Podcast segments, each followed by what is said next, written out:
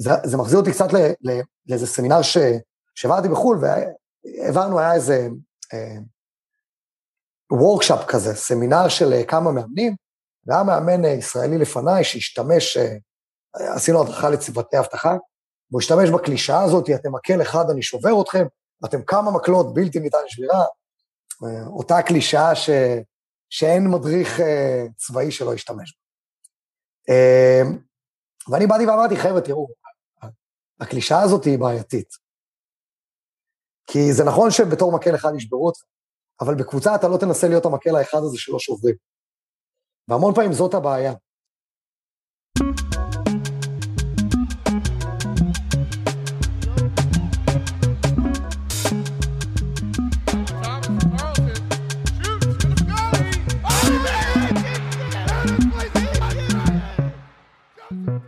שלום לכולם וברוכים הבאים לפרק מספר 28 של לצאת מהקווים, מאמנים מדברים על אימון. אני עמית רחמילביץ'. אני גלעד ארמון. והיום אנחנו עם עמית אימלשטיין. מה נשמע עמית? מצוין, מה שלומכם? מצוין, טוב שבאת. שמחים. שמח להתארח. מחזיר אותנו מהפגרה. אה, עמית, אתה, עמית הוא, למי שלא מכיר, בקצרה ממש, הוא מומחה לאומנויות לחימה, שמאמן ומדריך אוכלוס, אוכלוסיות מכל הסוגים, החל מאנשי אבטחה ואנשי צבא, דרך ספורטאים ולוחמים, ועד האוכלוסייה הצעירה והבוגרת שרוצה לחוות אומנות לחימה ברמה גבוהה. לפני שמתחילים רוצים להגיד תודה לנותני החסות שלנו, ארגון מאמני ומאמנות הכדורסל, שפועל לשיפור מעמד המאמן הישראלי בכל הרמות ובכל הגילאים. אז עמית, אה, למי שלא מכיר, נשמח שתספר על עצמך ועל אה, אבני דרך משמעותיים בקריירה שלך כמאמן, איך הגעת לאמן, ומה אתה עושה היום בקצרה. מאה אחוז. אז אני עמית, בן 41, מקיבוץ מענית. אמ, אני התחלתי לאמן בגיל 16, אמ, בהתחלה בספורט מאוד חובבני, הייתי חלק מנבחרת ישראל בקראטה מגע מלא. אמ, נכנסתי לאמן כחלק מהסטאז' של אה, בוגרי הנבחרת.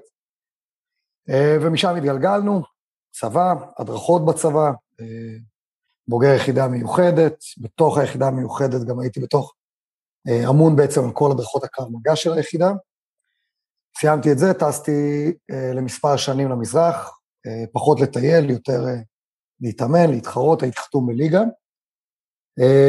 בשנה האחרונה במזרח גם הדרכתי, בעצם ניהלתי אקדמיה לאומנויות לחימה במזרח, חזרתי לארץ ב-2006, הקמתי את סנצ'ו ישראל, שבהתחלה זו הייתה אקדמיה שהתמחתה רק באומנויות לחימה.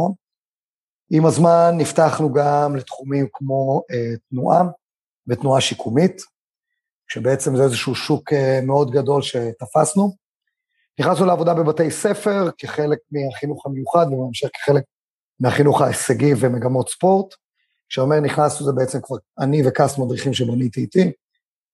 אה, משנת 2010 אה, פתחנו את השערים שלנו באקדמיה גם להדרכות טקטיות, נכנסנו לאיזה שהם אה, מספר פרויקטים גדולים עם הצבא וכמה כוחות ביטחון פה בארץ, הדרכות של קרב מגע, הדרכות טקטיות של מעצר ושליטה, ובשנת 2013 התחלנו עם הדרכות בחו"ל, כשרוב המיקוד שלנו היה עם צוותי אבטחה וצוותי שיטור, כשהיום, בשנת 2021, בעצם אני מנהל אקדמיה גדולה, מרכז גדול, שנמצא במענית, אני אה, מנהל ארגון אומנויות לחימה בינלאומי, שמתמחה בעיקר בעבודה של קרב מגע, עבודה טקטית.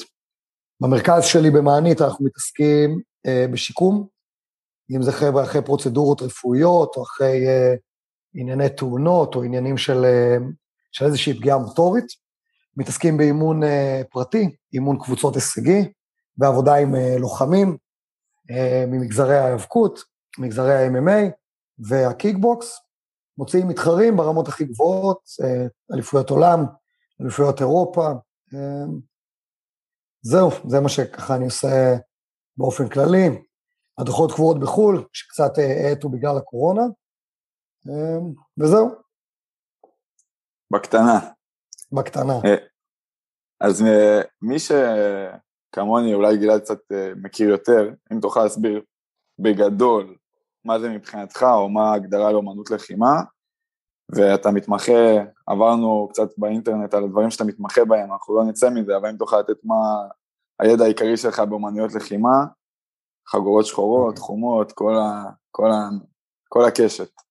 אוקיי, okay. אז בעצם אני התחלתי את, דרכי בקראטה, קראטה מגע מלא, אה, ומאשר התפתחתי לתוך הקרב מגע. אה, ב-20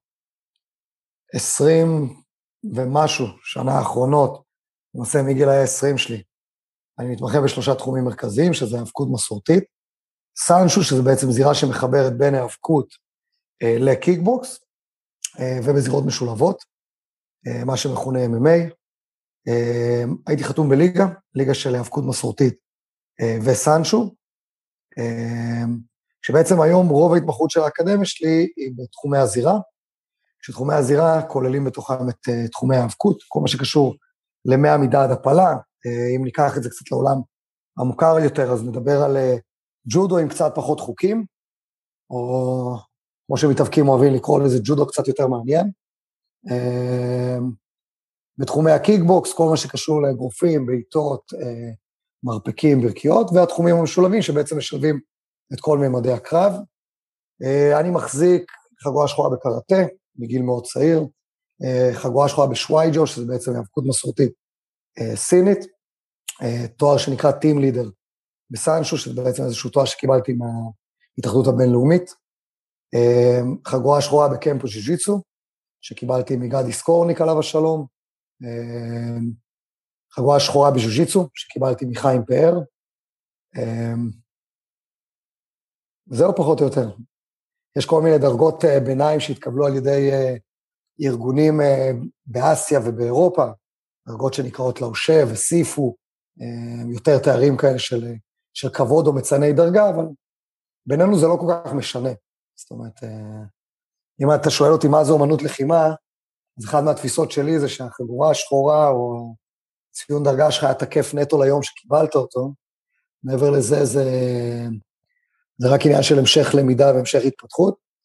Uh, התחום שלנו, בעיקר בשנים האחרונות, תפס איזושהי תפוצה מאוד מאוד מעניינת. Uh, מהכניסה למיינסטרים של הלחימה המשולבת, שחייב אותנו, המאמנים, כל הזמן להתפתח ולהביא איזשהו משהו חדש לתוך הסצנה של המכון, לא להמציא את הגלגל מחדש, אבל להביא כלים חדשים, לייצר לוחמים שהם יותר ורסטיליים. Uh, חייב אותנו, מאמנים, בטח מאמנים שהגיעו מרקע של זירה, לצאת הרבה פעמים מהאזורי נוחות שלנו, אה, ולהיכנס ללמידה של עוד ועוד ועוד תחומים, שבסופו של דבר נוכל לייצר שכבה מתחתנו של, אה, של לוחמים איכותיים יותר. וואו. אה, דבר ראשון, זה נשמע לי כבר, כאילו אם אני מקביל את זה לאקדמיה, זה כבר על גבול הפרופסור, או עברת את הגבול. עכשיו, זה קוראים לזה אמנות לחימה בעברית. כמה זה אמנות מבחינתך? כמה זה מדע?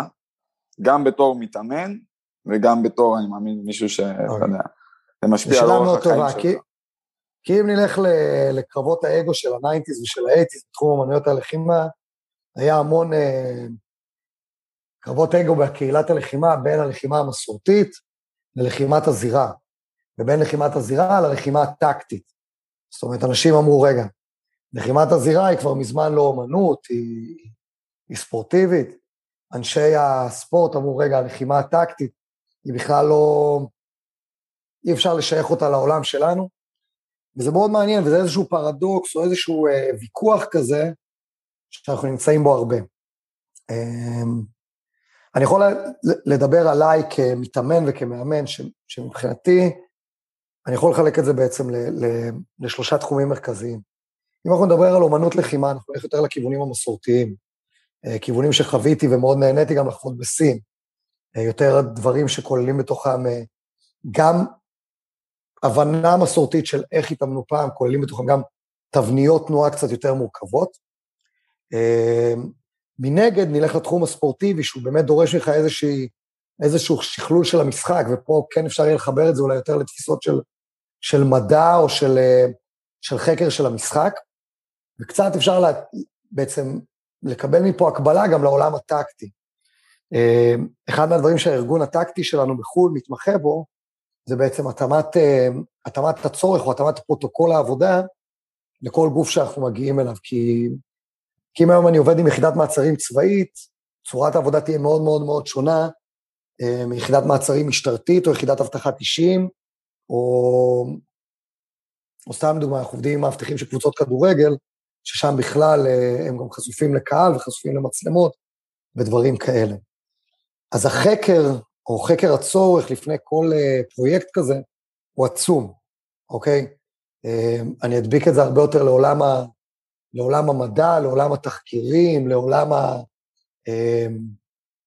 אם נלך קצת יותר על התפיסה הצבאית, כל פרויקט כזה הוא כמו פקודת מבצע בפני עצמו, שדורשת למידה הרבה יותר עמוקה. מצד שני, כשאני מסתכל על לוחם הלב, וכשאני מסתכל על החבר'ה שלי שמתחרים ב-MMA, אני יכול להגיד באמת, עם יד על הלב, שכשאני מסתכל על לוחמים שדווקא התחילו מהרקע המסורתי, ויש להם איזשהו נדבך גם שהם לוקחים בתוך הלחימה את התנועה היפה, את התנועה הזורמת, את, ה, את עולם התוכן קצת ההיסטורי, אנחנו נפגוש לוחמים הרבה יותר מלאים, שגם מושכים זמן עבודה הרבה יותר רחב, ויודעים ל, ל, להישאר בתוך עולם, ה, עולם האימון גם בין הפיקים התחרותיים, אמ, ועולם התוכן שלהם בתוך הלחימה נושא בתוכו דברים יותר עמוקים, הוא נושא בתוכו איזשהו רובד באמת של, של אתגרי תנועה, של, של תבניות תנועה יותר מורכבות. אחד הלוחמים שלי הכי בולט בזה, זה בחור בשם בר רחמני, עכשיו היה לו קרב. אה, בר רחמני הוא, הוא לוחם ואומן לחימה לכל דבר, הוא דמות מאוד מעניינת, הוא מנהל מדור לוחמה היום במילואים, אבל הוא היה מנהל מדור לוחמה ביחידה מובחרת בחיל אוויר, אה, שלא נציין את שמה כרגע. אה, ובר הוא באמת לוחם שאפשר להגיד שהוא הגיע לפיקים של העולם הטקטי, הגיע לפיקים של עולם ה-MMA ועדיין מטפס בו, אבל בא לחלוטין מרקע מרקע מסורתי ורקע של, אה, שהתחבר ללחימה בצורה הרבה יותר פילוסופית מרוב לוחמי ה-MMA שאפשר לפגוש בארץ. לי זה מאוד הזכיר התיאור שלך עכשיו את רוג'ר פדרר. יש מזה משהו ב, באסתטיקה וביכולת, אה, וביכולת להביא תנועה שהיא, שהיא באמת כאילו קצת קלאסית, מאוד נחשבת אומנותית אפילו, אה, אחר כך גם להמשכיות קריירה וליכולת לשרוד הרבה מאוד זמן, כי יש לך בסיס אה, יחסית יציב, וגם יכולת אחר כך להיאבק בכל מיני, בכל מיני טרנדים, כמו כל מיני טניסאים צעירים שבאים, ואתה יודע, יש קצת יותר כוח, או יש קצת יותר, אה, יש קצת יותר עוצמה, אבל בכל זאת שאפשר אפשר לראות את, ה, את המסע של רוג'ר פדרר גם בתור כאילו מין גלדיאטור כזה, יש לו את הבסיס והוא מבין את, ה, את הצד הרחב יותר של הספורט, והוא יכול גם להיאבק אחרי זה בכל מיני חבר'ה צעירים ש, שמגיעים, ואולי יש יותר כוח ויש יותר עוצמה, אבל בכל זאת אמ, יש לפדרר בארסנל התנועתי שלו דברים ש, שלא בטוח שלחבר'ה הצעירים האלה יש. זה נכון, זה נכון, זה גם, אני יכול להגיד שחבר'ה שבאים באמת עם איזשהו ריינג' תנועה הרבה יותר גדול, אה, וגם אפשר לראות את זה, דרך אגב, בלוחמים שיוצאים אצלנו מה, אחד מהדברים שהאקדמיה גם עושה, אנחנו מתעסקים המון באימונים פונקציונליים, זאת אומרת, התחום, התחום הפונקציונלי התחיל לפרוח אצלנו בשנתיים האחרונות. התחום אמ, הפונקציונלי, כל מה שאנחנו מכירים מעבודת משקולות, או כל מה שהרבה פעמים אנשים שמים תחת הטייטל של קרוספיט. עכשיו, למה אני לוקח את זה? כי, כי אם נלך לעולם הקצת יותר פשטני של אימוני כוח, ונשווה בין אימון פונקציונלי לחדר כושר, זה כמו שנשווה בין אימון uh, תנועתי מורכב לאימון תנועתי פחות מורכב, אוקיי? אה, ובאמת אתה רואה את אותם אנשים, אותם לוחמים שנכנסו לעולם הלחימה ונכנסו לעולם הפונקציונלי, או אותם אנשים, כמו שתיארנו את, אה, את אחד התלמידים שלי, שהגיעו מהעולם המסורתי, התפתחו, הם מגיעים עם איזשהו ריינג' תנועה יותר גדול. ואיפה אנחנו פוגשים את זה בצורה מאוד בולטת? בקרב, כמו במשחק כדורסל, כמו במשחק כדורגל, יש המון עולם של מקריות, אוקיי? יש המון, אה, המון עולם של, של או של איזושהי אה, אה, מכה ש, שנכנסה ב, ב, בצורה לא מתוכננת. אתה רואה את אותם אנשים שמגיעים עם, עם יכולות תנועה מורכבות, לאזן את עולם המקריות בעצם, להתחיל למנוע מהמקריות בתוך הקרב ולהתחיל למנוע גם מהמקריות בתוך העולם הטקטי. אתה ממש רואה כשאנחנו עובדים על סימולציות של התקלות, איזה שהן התקלות שהן פחות מובנות. נלך דווקא עכשיו לעולם הקרב מגע יותר. אה, מכניסים אותנו, או את אחד החניכים שלי, לתוך uh, חדר ש, ש, שיתקילו אותם עם סכין, יתקילו אותם עם uh, ידיים ריקות, כמה יקפצו עליהם, עולם המקריות הזה פתאום קצת נעלם. כי סט התנועות, או ה, ה, היכולת לשלוף את הפרוטוקול הנכון, וגם אם זה קרב MMA, היכולת להבין איפה אני נמצא בתוך הממדים והטפחים בקרב, לאותם אנשים שבאים עם, עם, עם עולם תנועה רחב יותר, הוא הרבה יותר קל ונגיש. אמ, אנחנו, כל תלמיד חדש שמגיע ובעצם שואל אותי, רגע, מה אני אעשה כאימון משלים? אז אנחנו מדביקים אותו לשני תחומים מרכזיים. אחד לג'ינסטיקה, וכל מה שקשור לעבודת משקל גוף. אמ, לי יש ברשתות החברתיות שלי, יש בלוג, אה, ולוג ג'ינסטיקה מאוד רחב, אה, שאפשר לראות, יש לדעתי בין 20 ל-30 אימוני ג'ינסטיקה שם, שמתועדים בקטעים אה, שונים, ולעולם הפונקציונלי. וזה מתוך תפיסת שהתלמיד יתחזק בקרבות, גם מנטלית וגם פיזית. כשאתה עומד מול, מול עוד דמות ש, שמחפשת להיכנס בך, אתה, מתחזק.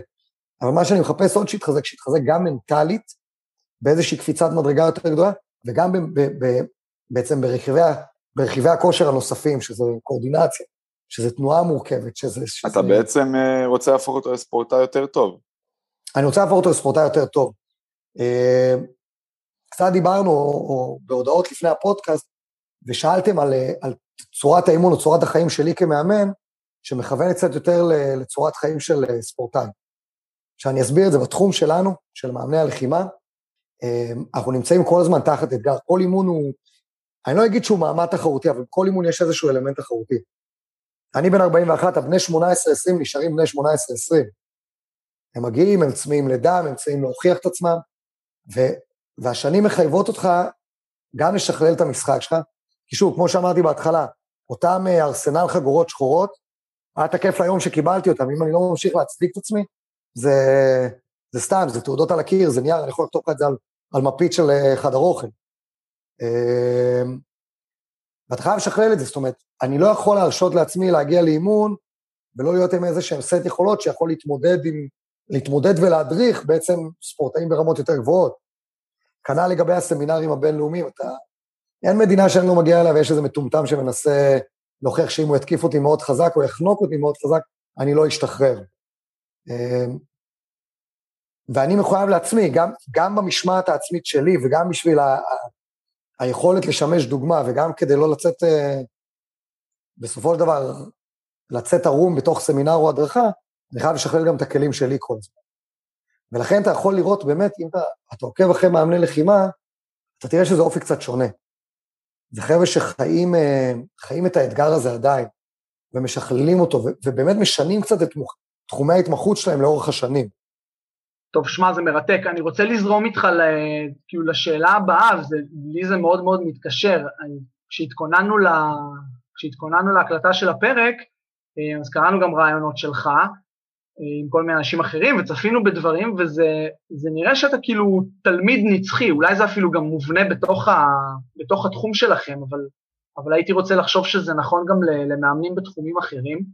אה, ציטוט אחד שלך מתוך הדברים האלה זה, אני הכי טוב באומנות הזאת, כי אני לעולם לא מרוצה, ואני תמיד נשאר מעודכן בסט הסקילס שנדרש, זה משהו שקצת דיברת עליו עכשיו. כן. אה, ונשמח שתספר לכל מי, ש... מי שמקשיב עכשיו, אז גם איך אתה באמת מתמקצע, אמרת שאתה כל הזמן צריך uh, ללמוד או להישאר מעודכן, uh, וגם איך אתה משמר את הלמידה הזאת לאורך חיים, כי אתה יודע, זה גם מתיש, כל הזמן להצטרך כאילו להעסיק את עצמך וללמוד ו... ולהתעדכן. כן. תראה, זה, אפשר להתייחס לזה בתור, אה, אפשר להתייחס לזה בתור משהו מאוד מיוחד. אני יכול להגיד שזה אחד המחלות שלי. זה איזשהו, אני לא אקרא לזה איזשהו פרופקציוניזם, אבל זה, זה באמת איזשהו חוסר שביעות רצון. אה, שוב, כמו, כמו שתיארתי, הסט יכולות חייב לשכלל את עצמו כל הזמן. ואני זכיתי לעשות את מה שאני אוהב. עכשיו, היום שלי הוא לא יום כל כך של מאמן רגיל. בחמש וחצי כל יום יש לי את הקבוצה הראשונה, היא הולכת בשש וחצי, שש וחצי נכנסת לקבוצה שנייה, ואני נכנס להדרכות רצופות עד בערך שלוש-ארבע, הולך רגע הביתה וחוזר לסט הדרכות בערב. אמ, ושוב, אז נכון, יש את הימים הקשים, אבל בסופו של דבר זכיתי להתעסק במה שהוא, שהוא התשוקה שלי ומה שאני מאוד מאוד אוהב. אמ, וכמו שאמרתי, מרתק אותי, מרתק אותי לפגוש את עצמי במקומות שבהם אה, גם השתניתי פיזית עם השנים, וגם עדיין מאתגרים אותי. אחד היתרונות הגדולים שאני חושב שזכיתי בו, זה שהארגון הבינלאומי שאני מרכז, מכיל בתוכו המון המון מאמנים שהגיעו מתחומים מגוונים לתוך העולם הטקטי. אה, ואחד הדברים שאני מקפיד זה באמת בכל מדינה שאני מגיע, בארגנטינה, צ'ילה, אורוגוואי, גרמניה, אנגליה, אה, פולין, זה גם להפגיש את עצמי עם אותם מאמנים ש, שאני יכול לקבל מהם השראה, יכול לקבל מהם משהו חדש, יכול לקבל מהם, גם אם זה לא טכניקה וזו תפיסה מתודית חדשה, אה, שאולי תאפשר לי, תאפשר לי לתקוף את, ה, את הנושא מכיוונים שונים, אה, זה מאוד מרתק אותי. היה לי סמינר לפני שנתיים בשוודיה, ולפני הסמינר נסעתי שלוש וחצי שעות לפגוש איזה מישהו שאני עוקב אחריו באינסטגרם, כי, כי התחלנו ככה לדבר אחד עם השני, ומאוד, גם אותו וגם אותי מאוד מאוד משך לנסות לעשות קרב אחד נגד השני. כדי, uh, הוא רצה לבחון את היכולות שלו מול שלי, אני את שלי מול שלו, זה התגלגל לערב של uh, החלפת uh, ידע ככה ארוכה. עכשיו, אני לא רוצה או לא יכול כל כך להשוות את, את, את uh, תפיסת עולמי לתפיסת עולם של מאמנים מתחומים אחרים, או, או תפיסת... או תפיסת עולם של מאמנים אחרים מתחום הלחימה. אמ, בי כבן אדם יש משהו קצת לא מתפשר, זה לטוב ולרע, זאת אומרת, אה, אמ, גם באימונים הפונקציונליים שאני עושה לי, אני אדאג להרים את הכי כבד, או אני אדאג לעבוד הכי מהר, זה איזשהו אלמנט תחרותי ש, שמאוד טבוע בי, וגם איזשהו אלמנט של רעב, זאת אומרת, תראה, אני, אין לי היום את הגמישות שהייתה לי בגיל 20, אבל פיציתי על זה בהרבה יותר טכניקה והרבה יותר כוח. אמ, ו- וברור לי שעוד עשר שנים אני אצטרך ל- ל- ללמד את עצמי, או אני אצטרך למצוא את אותו מנטור שייקח אותי לכיוון שיפצה על מה שאתה מאבד בעשר שנים האלה. אמ, עכשיו, זה מרתק, זאת אומרת, בכלל, אני חושב שהזכות של להיות מאמן, והזכות של אה, לראות את, ה, את התחום שאתה אוהב משתי, משני הקווים, גם, גם כמאמן, שבעצם צריך להנגיש את הידע הזה לאוכלוסיות שונות, אבל גם כעצמי, זאת אומרת, אני, אם אני אשווה את זה למאמני כדורסל, אני די בטוח שכל מאמן כדורסל שייקח עכשיו עוד חבר לאחד על אחד, אה, די יתבאס אם הוא, אתה יודע, אם, אם עכשיו הוא לא, אתה יודע, אם עכשיו הוא לא מצליח לעבור אותו, או לא מצליח לשמור אותו, או לא מצליח בכלל אה, אה, להשחיל את, ה, את הכדור. וככה זה גם בעולם תוכן שלי. בי אישית יש משהו קצת לא שקט ש, שמחפש את זה כל הזמן. זה, זה, אני רואה את זה כברכה, זה משאיר אותך, זה באמת משאיר אותך רעב כל הזמן. יכול לספר לנו עוד אה, על כל מיני מפגשים שהיו לך בחו"ל, על דברים שאספת מתרבויות שונות ועזרו לך גם להעשיר את, ה, את הארגז כלים שלך בתור מאמן, אבל אולי גם בתור בן אדם?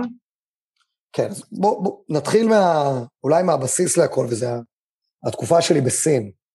אמ, הרבה פעמים כשמדברים, גם כשאני הגעתי למזרח, מכניסים המון מיסטיקה לעולם אמנויות הלחימה במזרח עכשיו. כל מי שעשה עסקים עם סינים או מכיר סינים יודע שהם אנשים מאוד פרגמטיים, זאת אומרת, רומנטיקה שם אה, מתה כבר לפני שנים. אה, ואחד הדברים היפים שהיו שם, גם, גם בעולם התחרויות שהשתתפתי בו, אה, וגם בעולם האימון, שהעולם היה מאוד, מאוד פרגמטי, זאת אומרת, יש סיבה ויש תוצאה לכל דבר, ויש צורה מאוד ברורה לקחת הפסד, ויש צורה מאוד ברורה לקחת, לקחת ניצחון. ובמהלך התקופה שלי שם, חצי שנה עברה לי בעיר שנקראת דנפן. עיר זה, זאת עיר שבעצם מכילה בתוכה כ-12,000 מתאמנים, רובם מתחרים בתחומי הסנשו. זה העיר של השאולין. השאולין נמצא שם כ, כאתר תיירותי, וכל השאר שם זה אקדמיות מאוד אפורות. אה, אקדמיות של אה, אלפי ילדים שלובשים אימוניות אה, עם ריח של זיעה, רצים בעיר ומתאמנים על, כריות מרופטות. אבל משהו בפרגמטיות, משהו בזה ש... אתה יודע, החלום הזה של להיות אלוף עולם, של להיכנס לזירה עם מוזיקה, ש... זה, זה נחמד, אבל, אבל יש דרך מאוד ברורה, כישלונות מאוד ברורים, הצלחות מאוד ברורות שאתה צריך לעבור לפני ש... שתקטוף את הפרי הזה.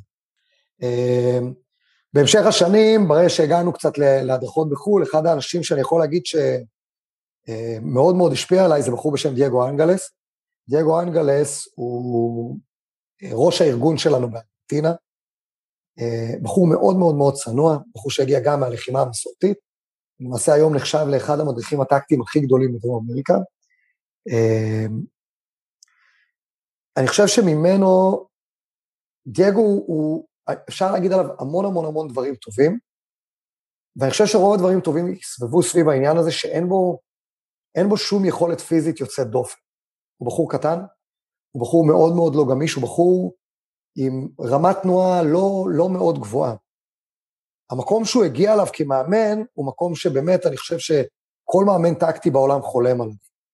אמ, אני חושב שדייגו, אחת ההנאות הגדולות שלי בשותפות עם, אה, עם דייגו זה באמת היכולת הזאת שלו ל, למצוא המון המון פתרונות ליכולות פיזיות לא גבוהות. למעשה, בהדרכות שלי לצבא, או גם בהדרכות השיקומיות שאני פוגש, או הקבוצות נערים, לא תמיד מגיע לכם אה, האולסטרים. זאת אומרת, לא תמיד אנחנו פוגשים את, ה, את אותם כוכבים, לפעמים אנחנו פוגשים ילד עם, כוכ... עם חלומות מאוד גדולים ופוטנציאל מאוד נמוך. אה, אבל זה לא משנה, זאת אומרת, זכותו להילחם על החלומות שלו. אה, ואני חושב שאחד הדברים שכמאמן לקחתי המון מדייגו, זה באמת את, ה, את החיפוש הבלתי פוסק הזה אחרי היכולות האלה. אה, אם רגע נחזור מחו"ל לארץ, האדם שאני מגדיר כמנטור שלי בעשר שנים האחרונות, זה חיים פאר. חיים פאר מנהל מועדון לחימה באוניברסיטת תל אביב, שנקרא מולטי פייט. למעשה אני נושא חגורה שחורה של ה Multi Fight. חיים פאר הוא אחד מהמאמנים המנטליים הכי מרכזיים בארץ. אני מניח שכל מי ששומע את הפודקאסט הזה ומכיר את חיים פאר, מרגיש עכשיו עקצוצים ברגליים ובכתפיים, אם הוא עבר איתו איזשהו אימון.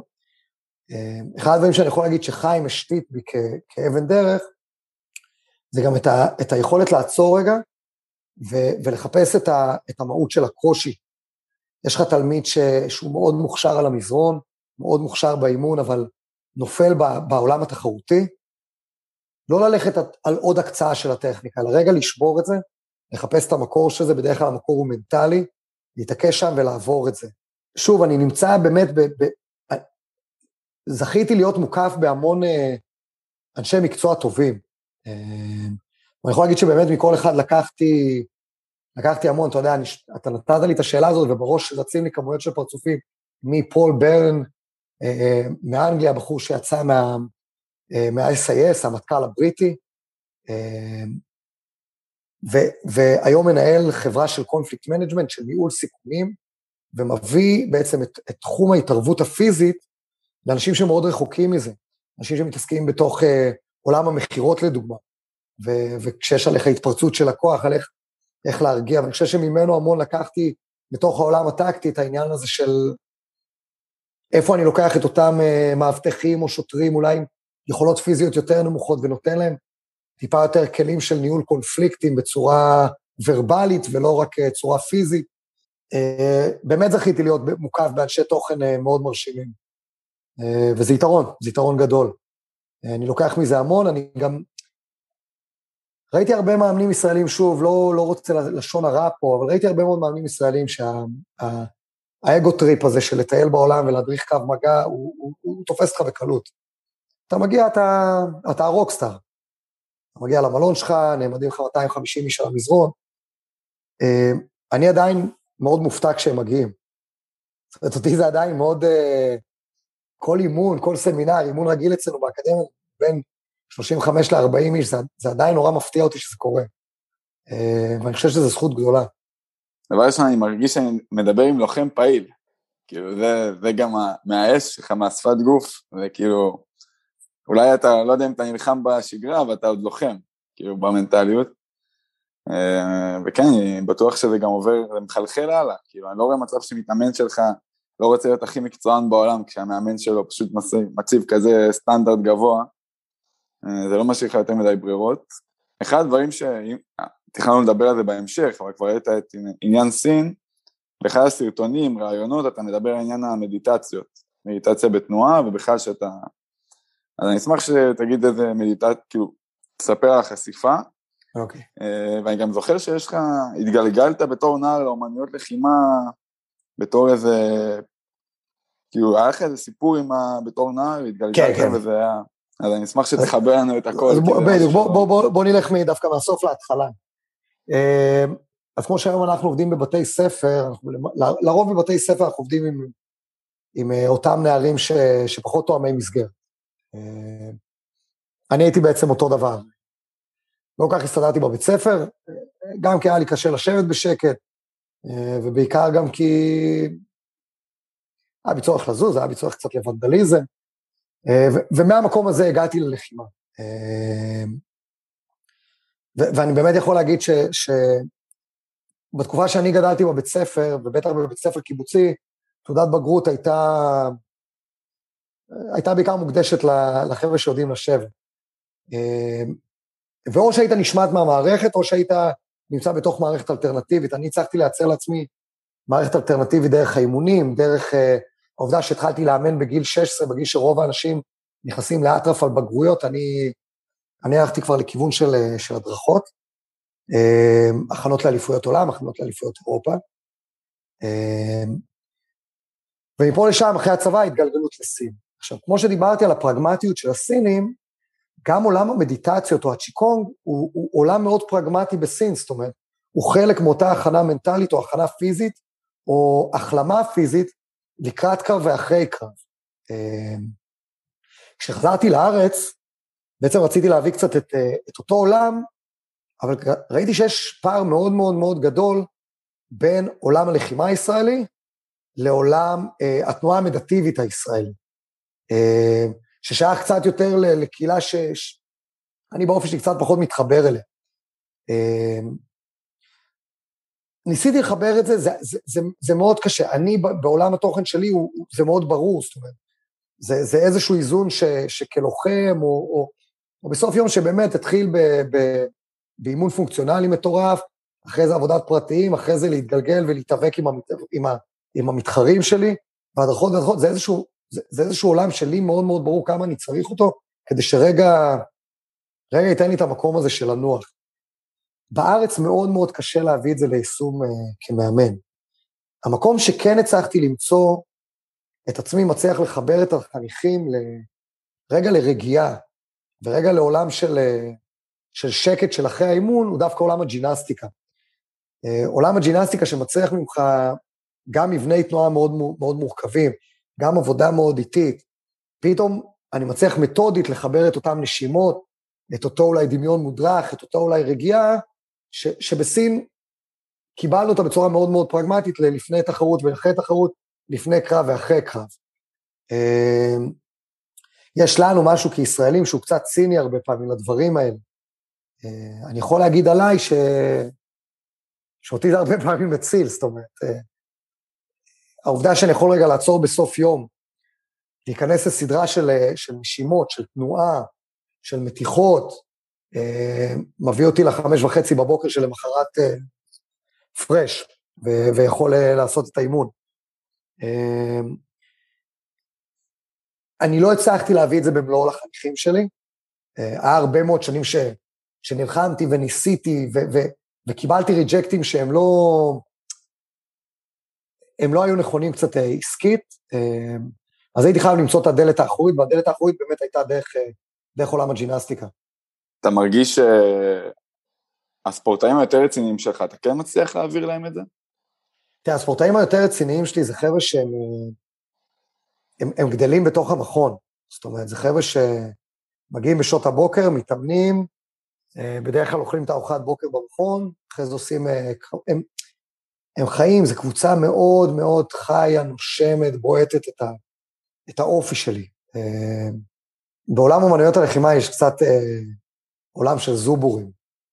עולם הזובורים בעולם אומנויות הלחימה הוא לא, הוא לא זובורים להשפלה, הוא אותו חניך אה, חדש שנכנס לתוך קהילת המתחרים, אחד הדברים שצריכים לעשות זה קצת לחספס אותו. אה, ובדיוק לפני כמה ימים דיברנו, נכנס לנו, יש לנו עכשיו נער שהוא, לדעתי הולך להיות באמת אחד המתאבקים הבולטים פה בארץ. אה, הוא, הוא, הוא נמצא בעולם שהוא חוטף, הוא מקבל על הראש, לא מעט. אה, ואחד המדריכים דווקא של התחום הכושר אצלי באקדמיה שאל, חבר'ה, זה לא, לא מפריע לכם שככה אתם מתנהגים עליו? והם אומרים להם, והתשובה הייתה לא, זה, זה שקוף בעינינו, אנחנו לא רואים את זה, זה, זה, זה חלק מהתהליך שעוברים. עכשיו, אותם חבר'ה שקרובים אליי, כן, הם קיבלו את התפיסה הזאת. גם את החספוס הזה, גם את האי שביעות רצון הזה, גם את החיבור לעולם אולי יותר מסורתי, וגם העבודה הזאת של, של רגע לעצור ולנשום. אה, אם תחפשו קצת אה, ברשתות החברתיות שלי, יש את הוידאו של הקרב האחרון של בר רחמני. תמיד לקרבות כולם נכנסים עם רוק כבד, בר נכנס עם אה, ארבע עונות של ויוולדי. בנשימה, בקידה על המקום, ובר הוא באמת ילד שגדל אצלי מגיל אפס. אחד המדריכים שלי, תמר מורג, ילד שבגיל תשע המורה שלו שמה אותו אצלי, אמרה לי, קח, בבקשה, אל תחזיר. היום, היום הוא אחד המדריכים, והוא הוא, הוא באמת לוחם שאתה... אתם רואים איך הוא... הוא היום הוא יותר מאמן מלוחם, אבל אתם רואים איך הוא באמת בנה את עצמו בתוך ה-dev squad הזה, הקבוצה שהיא יותר, יותר צמודה אליי. אמ, זהו, לכל מאמן שיש לו ככה חבורה קרובה, זה... אתה יודע, אני מרגיש שהם כמו האחים הקטנים שלי, הילדים שלי. אה, יש לי עכשיו אה, אחד מה... מהכי קרובים אליי עכשיו נמצא בארצות הברית, הוא, הוא קצת יצא מהתחום התחרותי, הוא הלך לתחום האבטחה, הוא מאבטח אישים עכשיו, uh, הגיע לביקור בארץ, כמובן שרוב הביקור היה בתוך המכון, וכל אחד כזה שחוזר, מן הסתם אני נותן לו, קח את החניכים, ת, תן קצת, תן קצת את המסלול שאתה עברת ואת תפיסת העולם שלך. שוב, צריכים להבין ש, ש, שיש פה מצד אחד המון המון תשוקה כמו שאנחנו מדברים, אם רגע מנתקים את הרומנטיקה, יש פה קאסט של אה, כל אימון של 30-40 ילד שמחפשים להיות המתחרה הבא. ואלה שלא מחפשים להיות מתחרים, הרבה פעמים צריכים להסביר להם שזה לא משנה שהם לא מחפשים להיות מתחרים, הם עדיין לא רוצים לחטוף מכות בתוך האימון. אז ה-state of mind שלהם צריך להיות כמו של מתחרים. אמ, וזה מרתק, זה מאוד מרתק, שיש לך קבוצה שיש בה גם... אתם באים מתחום הכדורסל, אתם רגילים שהקבוצה שלכם היא כולה בעצם קבוצה תחרותית. הם כולם יעלו, בין אם הם בחמישייה ובין אם הם אה, אה, שחקני ספסל ש, שיהיו להחלפות. אני חושב אבל ש... סליחה, אבל אני חושב ש, שדווקא בגילאי כזה 15-16, בכדורסל זה מאוד הופך להיות דומה למה שאתה תיארת עכשיו. מצד אחד, אני יודע כבר שאני כנראה לא אהיה שחקן כדורסל מקצועני, זה לא מה שאני אחפש בשביל עצמי לחיים, מצד שני, לא בא לי לחטוף מכות, כאילו, אתה יודע, במרכאות על המגרש, אני מאוד רוצה לעזור לקבוצה, מבאס אותי שאני ש... לא אשחק. תחשוב שהמגרש הוא עדיין אה, עולם תחרותי. אתה עדיין פוגש קבוצה אחרת, ואתה בא להוכיח מי יותר טוב. יש חבר'ה במכון שמתאמנים רק בשביל המכון, הם לא עולים להתחרות. שאותם חבר'ה יכולים להגיד, טוב, סבבה, אני בא, אני מתאמן את הפעמיים, שלוש, ארבע פעמים בשבוע שלי, לכיף, והולך הביתה. אבל מספיק שהם יפגשו אחד שמתאמן שש פעמים בשבוע, ומשלים את זה באימונים פונקציונליים, וה-state of mind שלו הוא קצת יותר לוחמני, ופתאום אותם שלוש-ארבע פעמים בשבוע כבר יפסיקו להיות כיפים. כי פתאום אתה לא בא ורק עושה את האימון שלך. ו- ואתה צריך להסביר לקבוצה שיש בה נגיד 25% מתחרים, 75% חבר'ה שבאים לכיף שלהם, לאותם 75% שזה סבבה, אבל ה-state of mind שלכם, אז אתם לא צריכים לשמור משקל. ואתם לא צריכים uh, לשים לב שלא קפצתם קטגוריות של משקל למעלה או קטגוריות של משקל למטה, או לכוון את האימון שלכם לפי היריב הבא שיש לכם, אבל אתם כעת צריכים להיות ב state of mind תחרותי, כי אף אחד לא אוהב לחטוף מכות בתוך האימון. זהו, זה, זה, זה, זה עולמי פה מהבחינת התפיסה הזאת. זה מחבר את זה לעוד אה, ציטוט שלך מאחד הכתבות, שאתה אומר שהאקדמיה היא בעצם אה, משפחה לא בהכרח משפחה מלטפת, אבל בהחלט משפחה שתדאג להרים אותך כשקשה, לכוון אותך למקום הפוטנציאל, למקום שבו הפוטנציאל שלך יתממש בצורה המשמעותית ביותר. נכון. אתה מלמד אותם את זה, או שזה פשוט קורה, אתה יודע, תהליך של להקה? זה, זה מדובר המון.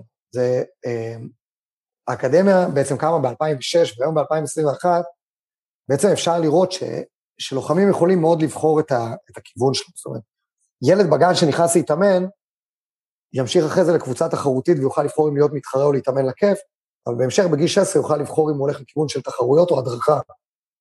Uh, בצבא יוכל לבחור אם הוא הולך לכיוון של לוחם או מדריך טקטי. כי בעצם יש, יצא המקרה, סתם, זה לא יצא המקרה, זה חלק מהחינוך שהיום האקדמיה מכילה את רוב ראשי המדורי קרב מגע בצבא, אצלנו. אמ, ואחרי הצבא הוא יוכל לבחור שוב בין שלושה תחומים, ללכת לכיוון ההדרכה, ללכת לכיוון התחרויות המקצועיות, או ללכת דווקא לכיוון האבטחה. אבל זה הכל יהיה בזרמים שהאקדמיה תוכל ללוות אותו יד ביד. עכשיו, אותו ציטוט שאמרת, קצת שינו אותו בריאיון. אה, רשום שם שהמשפחה היא לא בהכרח. הציטוט המקורי זה, אה, היא בהכרח לא.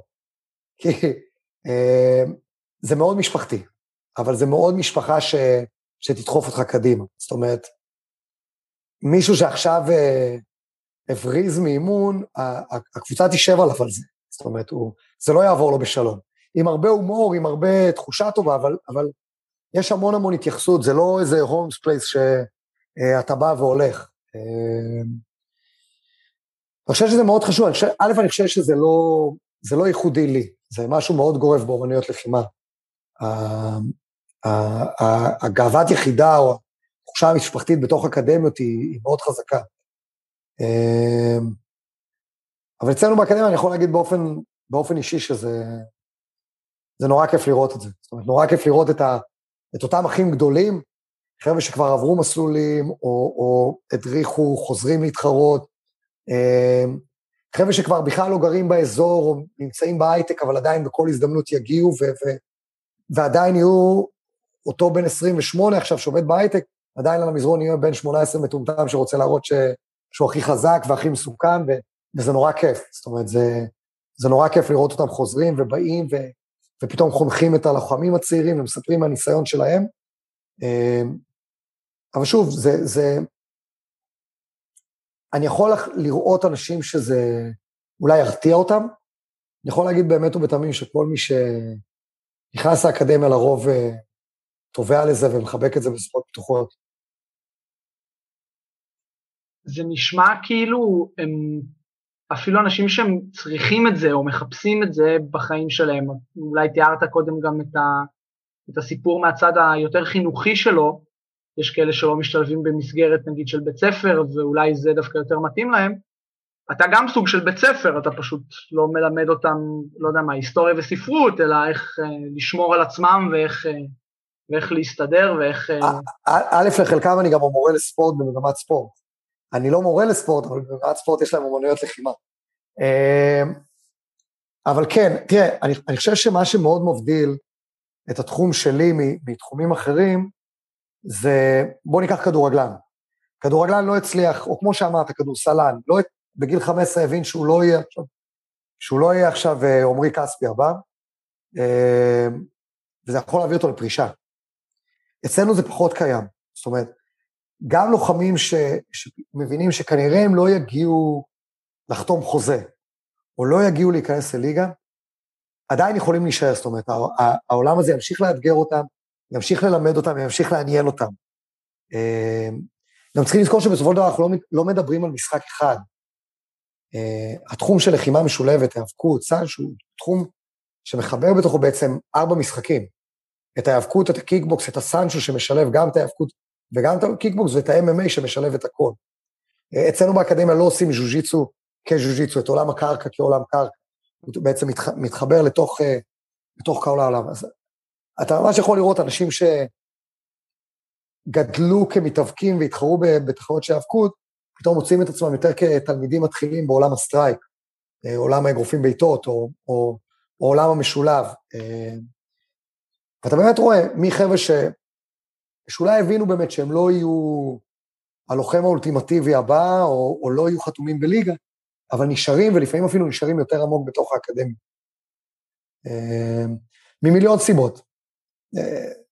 כמו כל תחום ספורט, זה מאוד מאוד ממכר, רק שפה האתגר ממשיך, המשחק משתנה גם כל הזמן. אני חושב שזה מאוד מעודד את החבר'ה להישאר לאורך שנים. ואתה רואה, יכול להיות על אותו מזרון בחור בן 50 וילד בן 15, והבחור בן 50 יחבוט בילד בן 15, ויקבל גם מכות מהילד בן 15. וזה יהיה עם המון כבוד, וזה יהיה עם המון אה, אה, ערבות הדדית. אה, ואותו בן 15 עם חלומות גדולים עכשיו להיות לוחם. ואותו בן 50 אה, רוצה לפרוק אולי את העצבים של המשרד קצת, אה, רוצה קצת אה, מנוחה מה, מהבית והילדים רגע, ו... ונהנים על המזרון. זה ממש מעניין אותי מה שאמרת על זה שהם בגיל מסוים מבינים שהם כנראה לא יהיו הלוחם האולטימטיבי ומחפשים אולי או מוצאים משהו אחר, אתם עוזרים להכווין אותם. איך אתם עושים את זה? אני כאילו, אני ארגיש לא בנוח להגיד לשחקן או לשחקנית בני 15-16, תראה, לא בטוח, אני גם לא יודע איך, איך זה באומנויות לחימה מבחינת כאילו להיות late bloomer אולי, או... אז, אז אני, אני אתן לך דוגמה, יש, יש לי לוחם, לוחם מאוד מאוד טוב. אני, יכול להשתמש בשם, הוא, זה, זה שיחות שכבר עברנו המון. אופיר גולדברג, בחור מאוד מאוד מוצלח משדות. מתאבק אדיר, באמת. אה, גם בליגות ההאבקות בארץ וגם ברמה בינלאומית, הוא מתאבק מאוד מאוד מאוד טוב. אופיר, אחד החלומות שלו זה להיות לוחם MMA. אה, בהיאבקות, מרגע שהוא נכנס למזרון, החתימה שלו היא מאוד ברורה. בעולם ה-MMA אנחנו כבר אחרי uh, שלוש קרבות, שמתוכם שתיים קרבות במעמדים קצת יותר uh, מקצועיים, uh, ולא הלך, לא הלך טוב. זאת אומרת, הוא, הוא, הוא נכנס שם לאיזשהו קיפאון בקרבות, uh, ועכשיו אני בדילמה כמאמן. זאת אומרת, האם אני אומר לו, אופיר, תקשיב, בוא ניקח רגע ברקס, נשאר בעולם ההיאבקות, ונתפתח שם למקומות הגדולים, או להגיד לו, בוא נלך לעולם ה-MMA. אני חושב שיש פה המון המון המון חשיבות לאיזון. זאת אומרת, אותו ילד רוצה לשמור על ה, על ה, גם על הפאסון, אבל גם על, ה, על ההישגים ש, שמפמפמים אותו. אז יהיה מאוד נכון להשאיר אותו חזק בתוך עולם ההיאבקות. אבל כן לתת לו בהתחלה התנסויות אולי פחות מקצועיות, באירועים אולי יותר קטנים של MMA. לאט לאט להוריד את הקיפאון. וכשנגיע לנקודה שאני יכול לראות את אותם ניצנים של, של, של חתימה שיש לו בהיאבקות גם בעולם ה-MMA, נגיד לו, יאללה, בוא, בוא נעשה איזה all in ונלך לאירוע גדול ונראה איפה אנחנו נמצאים. ואם לא, אז איך אתה אומר לו עכשיו, אתה עובר לאימון, אתה עובר להדרכה? אה, אני אומר פשוט, אין אצלי כל כך... אה, שוב, חלק, חלק מהעניין זה גם, צריכים להבין ש... ש... אין לך פה קבוצה להפיל עליה את האשמה בהפסד. זה ספורט אינדיבידואלי, וגם הפסד הוא מאוד ברור, זאת אומרת, זה או שחטפת נוקאוט, או שהוא ניצח אותך בנקודות, שזה די ברור שהוא היה דומיננטי עליך, או שהוא הכניע אותך. אה, אם זה בעולם ההיאבקות, כנראה שפגשת את המזרון הרבה יותר פעמים. אה, אז, אז זאת אומרת, אין פה איזה משהו שעכשיו יתפתח ויכוח ויגיד לך, כן, אבל הביטוי שלי בקבוצה הוא א', ב' וג'. זאת אומרת, הפידבק הוא הרבה יותר ישיר. אה, עכשיו, החיסרון של זה זה א', היתרון של זה זה ש, שאני כמאמן באמת יכול לבוא ולהגיד, הנה, פגשנו את הקושי הזה שנינו, בואו נראה לאן מתקדמים מכאן. זה, זה העלה לי עכשיו את הנושא של עצלות חברתית.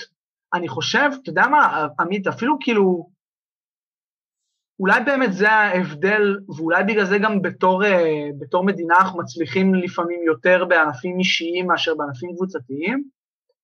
עצלות חברתית זה בגדול אומר, אם יש עכשיו קרב משיכת חבל, אם אני לבד צריך למשוך בחבל, אני אתן 100%, אין לי ברירה, אחרת אני אפסיד.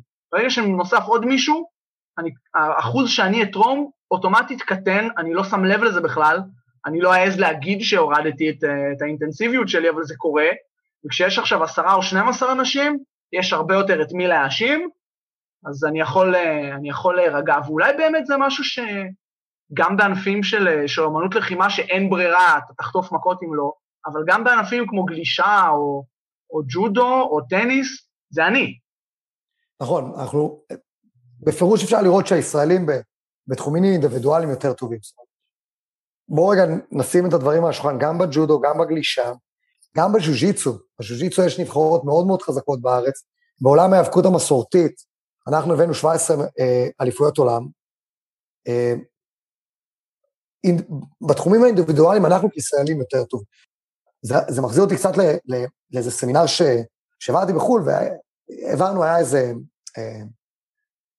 וורקשאפ כזה, סמינר של אה, כמה מאמנים, והיה מאמן ישראלי לפניי שהשתמש, עשינו הדרכה לצוותי אבטחה, והוא השתמש בקלישאה הזאת, אתם מקל אחד, אני שובר אתכם, אתם כמה מקלות בלתי ניתן לשבירה, אותה קלישאה ש...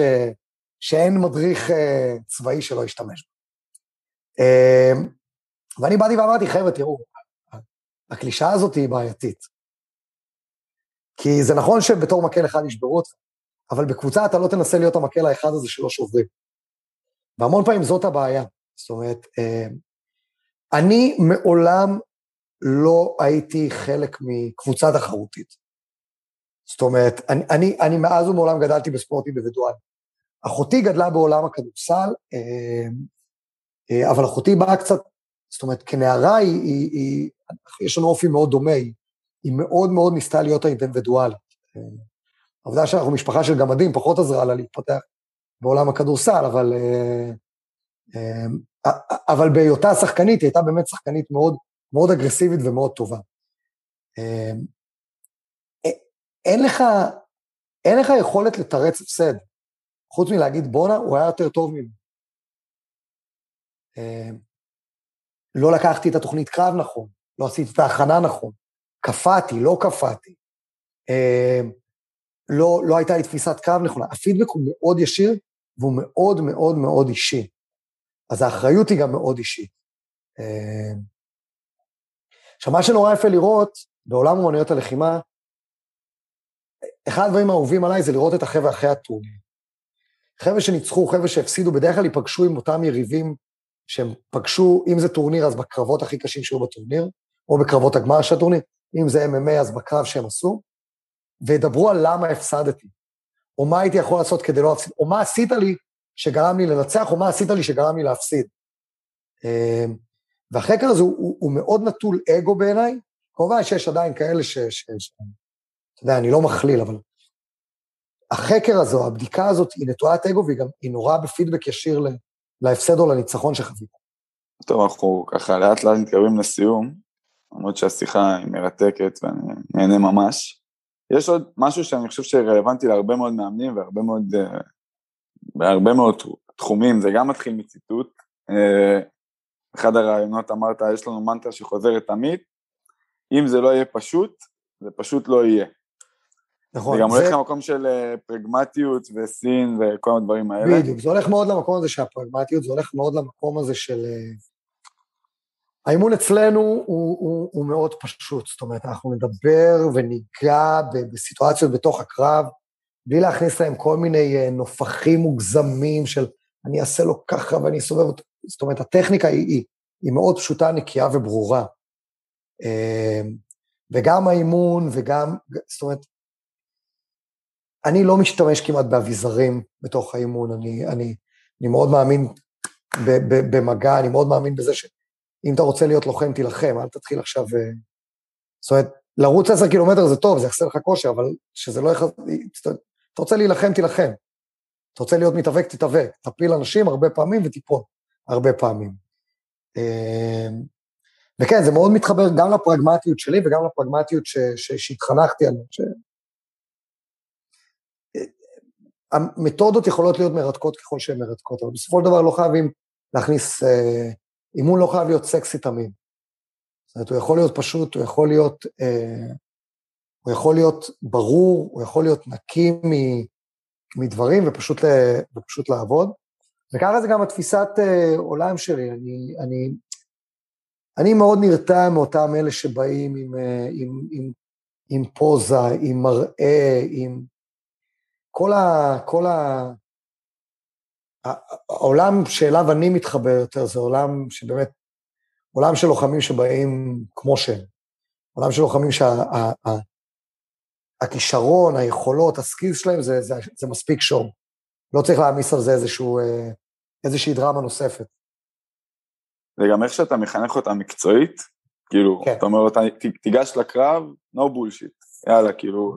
בדיוק. אני יכול להגיד לך שהיה לנו לוחם שעלה לקרב בבלאטור, אחד הילדים האהובים עליי, אחד הלוחמים באמת הכי מוכשרים בארץ, דרך אגב, עכשיו לקח את, אה, עכשיו הוא חייל בפרסה צנחנים, הוא לקח את אה, אליפות צנחנים בקרב מכה גם, תומר מסליס, באמת לוחם מאוד מאוד מוכשר.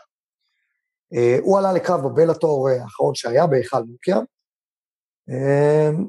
והוא די פרק על הקרב הזה את כל החלומות והפנטזיות שהיו לו לפוזה בזירה. וזה בסדר, זה טוב שהוא פרק. הוא חטף על זה על הראש, בוודאי, אחד מהדברים שהוא חטף על הראש זה שתראו, הוא ניצח את הקרב. אבל אם הוא לא היה מנצח, השואו הזה, זה נורא ואיום. ניצחת את הקרב, פרקת את זה פעם ראשונה, בוא תבוא פעם שנייה הרבה יותר נקי ומקצועי. בוא תבוא פעם שנייה שאתה... שאתה למישהו אתה... שלא מכיר, אתה יכול להסביר רגע איך זה בא לידי ביטוי, כל המניירות? כאילו זה בא במניירות של face, face off ליריב, מבט לעיניים, זה בא במניירות של אה, ריקודים או חיקויי חיות בתוך הזירה, או צעקות מיותרות, או... שזה, שוב, זה נחמד, זה בא במניירות של אה, קפיצה על הגדר, הכל בסדר, זה נחמד, אני לא ציני לצורך אולי ל, ל, ל, לחוות את החלום הזה. אני אישית, בעולם שלי כמתחרה, קו מתחיל בכידה, נגמר בכידה, נגמר בתודה ענקית למתחרה שלך ולמאמן שלו שהביא אותך, שהביא אותו למעמד הזה איתך, ו- ויאללה, התקדמנו. אמ, את המדליות שלי אני, אני תליתי על הקיר. אני לא עכשיו לצורך צילומים יוריד אותם מהקיר ו- ואצטלם איתם על הצוואר, ו... תמיד נראה לי נורא טיפשי. אמ, אנחנו אנשים פשוטים, שמתעסקים במה שאנחנו אוהבים, וצריכים לשכלל את זה כל הזמן, צריכים להוכיח ש- ש- שאנחנו עדיין רלוונטיים, צריכים להוכיח את הדרגה שלנו, בסופו של דבר אני חושב שזה מה שהופך אותנו להיות אה, לוחמים וספורטאים טובים יותר. מה יותר כיף, לאמן, להדריך, להתחרות? תראה, זו שאלה, זה, זה, אתה, אתה דוחף לי פה אצבע לפצע. אני נורא אוהב להתחרות. אני נורא נורא אוהב להתחרות. אה, היום אני יכול למצוא את עצמי מתחרה. אני צריך לדעת שכשיש מאחוריי אקדמיה של כמה מאות של חניכים, ובעצם להוציא את עצמי כמתחרה זה, זה, זה היום מקום שיפגע מאוד מאוד מאוד באקדמיה שלי. אה, לקח לי הרבה מאוד שנים להשלים עם העובדה של עמית, אתה מאמן. אה, די יצרתי פה איזה חיית קלעים כזאת, שמאפשרת לי לטוס לחו"ל ולפגוש אנשים מעניינים ולעשות איתם קרבות, אולי לא במעמדים תחרותיים, אבל באיזה שהם סבבי קרבות כאלה איכותיים. אה, אני מאוד אוהב לאמן, אני מאוד אוהב להתחרות, אני מאוד אוהב להדריך. אה, זה אתגרים ש...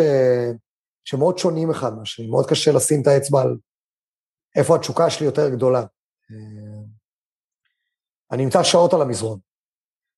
כל מי שהיה בעולם ספורט במענית יודע שבדרך כלל כשהוא ייכנס לשם אני אהיה שם, וכשהוא יצא אני עדיין אהיה שם.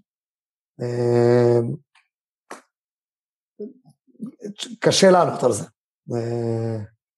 זו שאלה טובה וקשה. לי זה נראה שלא פתרת באמת, אתה פשוט מתעל את כל אנרגיית הלוחמה שלך ל... אתה יודע, אולי בקטע פרוידני כזה, אתה יודע, יש לך את היצר, אתה פשוט מכוון אותו למקום אחר, שאתה שולט בו יותר. כן, כן, כן, כן. זה... יצרנו חיית קלעים נפלאה, שמאפשרת, ומאפשרת להמשיך להיות מאותגר וגם ליהנות מהעניין הזה. טוב, הגענו לשאלה האחרונה לפני החלק האחרון, וככה, אם אתה היום, אני לא רוצה להשתמש במילים, אני אשתמש במילים פשוטות. אה, אתה מאוד אה, בעל הישגים ורב פעלים במה שאתה עושה. אמרת לנו איפה המוטיבציה שלך ואמרת לנו על מה זה נשען. אה, אני אשמח שתגיד לה איך, איך, כאילו, לאן אתה צומח מפה? מה מבחינתך דברים שעוד לא כבשת, עוד לא עשית? טוב, זו מחשבה שתופסת אותי הרבה. בטח אחרי השנה וחצי הזאת של הקורונה, שדי עיצבה מחדש את, ה... את, את, את האקדמיה, זאת אומרת, האקדמיה הפכה להיות uh, הרבה יותר מרוכזת והרבה יותר uh, עניינית. אה, אני חושב. שעולם הכשרת המתחרים ברמה המקצועית יותר, אה, מימוש אה, scouting איכותי למתחרים, זה איזשהו עולם שככה אמ, אני יותר ויותר אה, הולך לכיוונו. אמ, אני מאוד מאוד מאוד רוצה אה, להמשיך להטמיע את ההיאבקות המסורתית בארץ. אה, היאבקות מסורתית שמרכזת בתוכה, בתוכה תחומים כמו היאבקות סינית, היאבקות מונגולית, belt wrestling, שזה איזשהו, איזשהו תחום בארץ שהוא עוד, עוד פחות חזק, ואני חושב ש, שאני יכול ככה לקחת את השנים הקרובות כדי להטמיע אותו יותר חזק ולייצר מתחרים אה, גם יותר בוגרים וגם יותר מבוגרים בתחום הזה, כי זה תחום ש, שמתחרה יכול למשוך בו לאורך יותר שנים. אה, בעולם הקרב מגע והעולם הטקטי, לפני שהקורונה התחילה, התחלנו בעצם לייצר הכשרות לאיזשהו תחום באבטחה שהוא תחום מאוד מרתק, תחום באבטחת אישים שהוא מאוד מרתק, תחום, גם תחום של אבטחה אה, יותר קרובה לאבטחה פרלמנטרית, וגם תחום של אבטחה שהיא אבטחה במה שנקרא hostile environment, אה, בסביבה מאיימת. אה, זה תחום כזה שהקורונה קצת קטעה לנו את ההתפתחות העולמית שלנו בזה, וזה תחום שככה, אני מאמין שככה השנים הקרובות יביאו אותי ל... יותר להתעמק בו. ואני חושב שמעל הכל לבנות שכבת מדריכים שככה תמשיך את דרכי.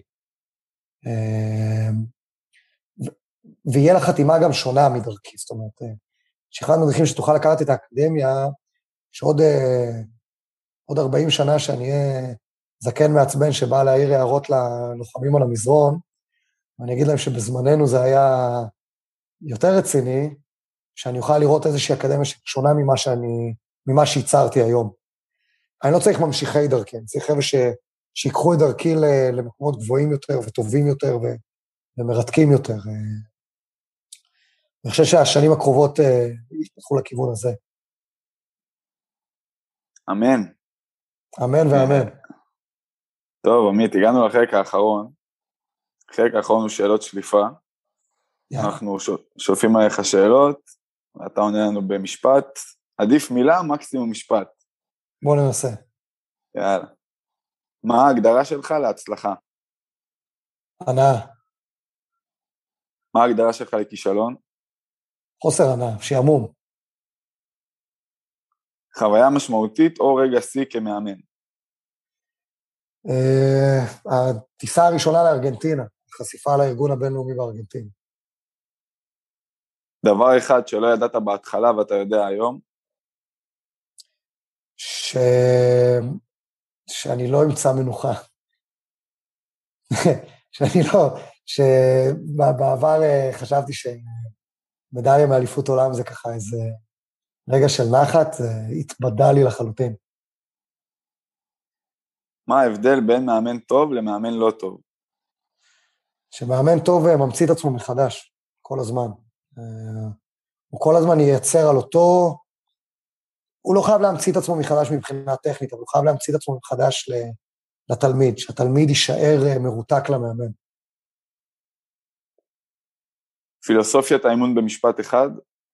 תתאמן. סתום את הפה ותתאמן. טיפ למאמן המתחיל? תאמן ותתאמן כל הזמן. כמה שיש לך זמן להיות על המזרון, תהיה שם. ושאלה אחרונה, למה לאמן? זה היכולת הכי טובה להישאר במה שאתה אוהב לאורך שנים, גם אם אתה לא מתחרה. איימן, לגמרי. איימן. עמית, תודה רבה. תודה לכם, חברים. מקווה שנהנית כמונו, אנחנו נהנינו... אני נהניתי, אני מרשה לעצמי לדבר גם בשם גלעד. חברים, תודה רבה שהזמנתם אותי. היה לי לעונג. שיהיה לנו המון בהצלחה. הכל חוזר אליך.